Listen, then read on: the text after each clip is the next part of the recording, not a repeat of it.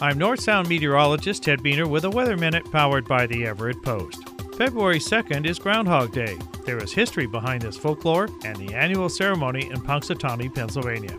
This event was first documented by storekeeper James Morris of Morgantown, Pennsylvania on February 4, 1841.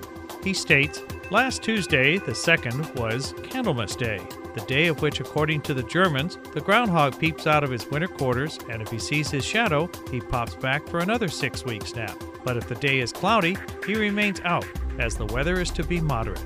This diary entry offers some meteorology. Winter surface high pressure in the eastern U.S. often results in sunny skies and cold temperatures. So if the groundhog finds sunshine on February 2nd, winter is still likely in progress. If it is cloudy, then a more moderate weather pattern is already underway.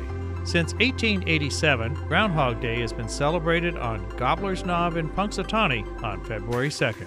Does Punxsutawney Phil's weather forecast apply to the North Sound? In reality, no, since the weather in the Keystone State is so much different than this region. But it is still fun to learn what Phil sees when he pops out of his burrow. This has been a Weather Minute. I'm North Sound meteorologist Ted Buehner.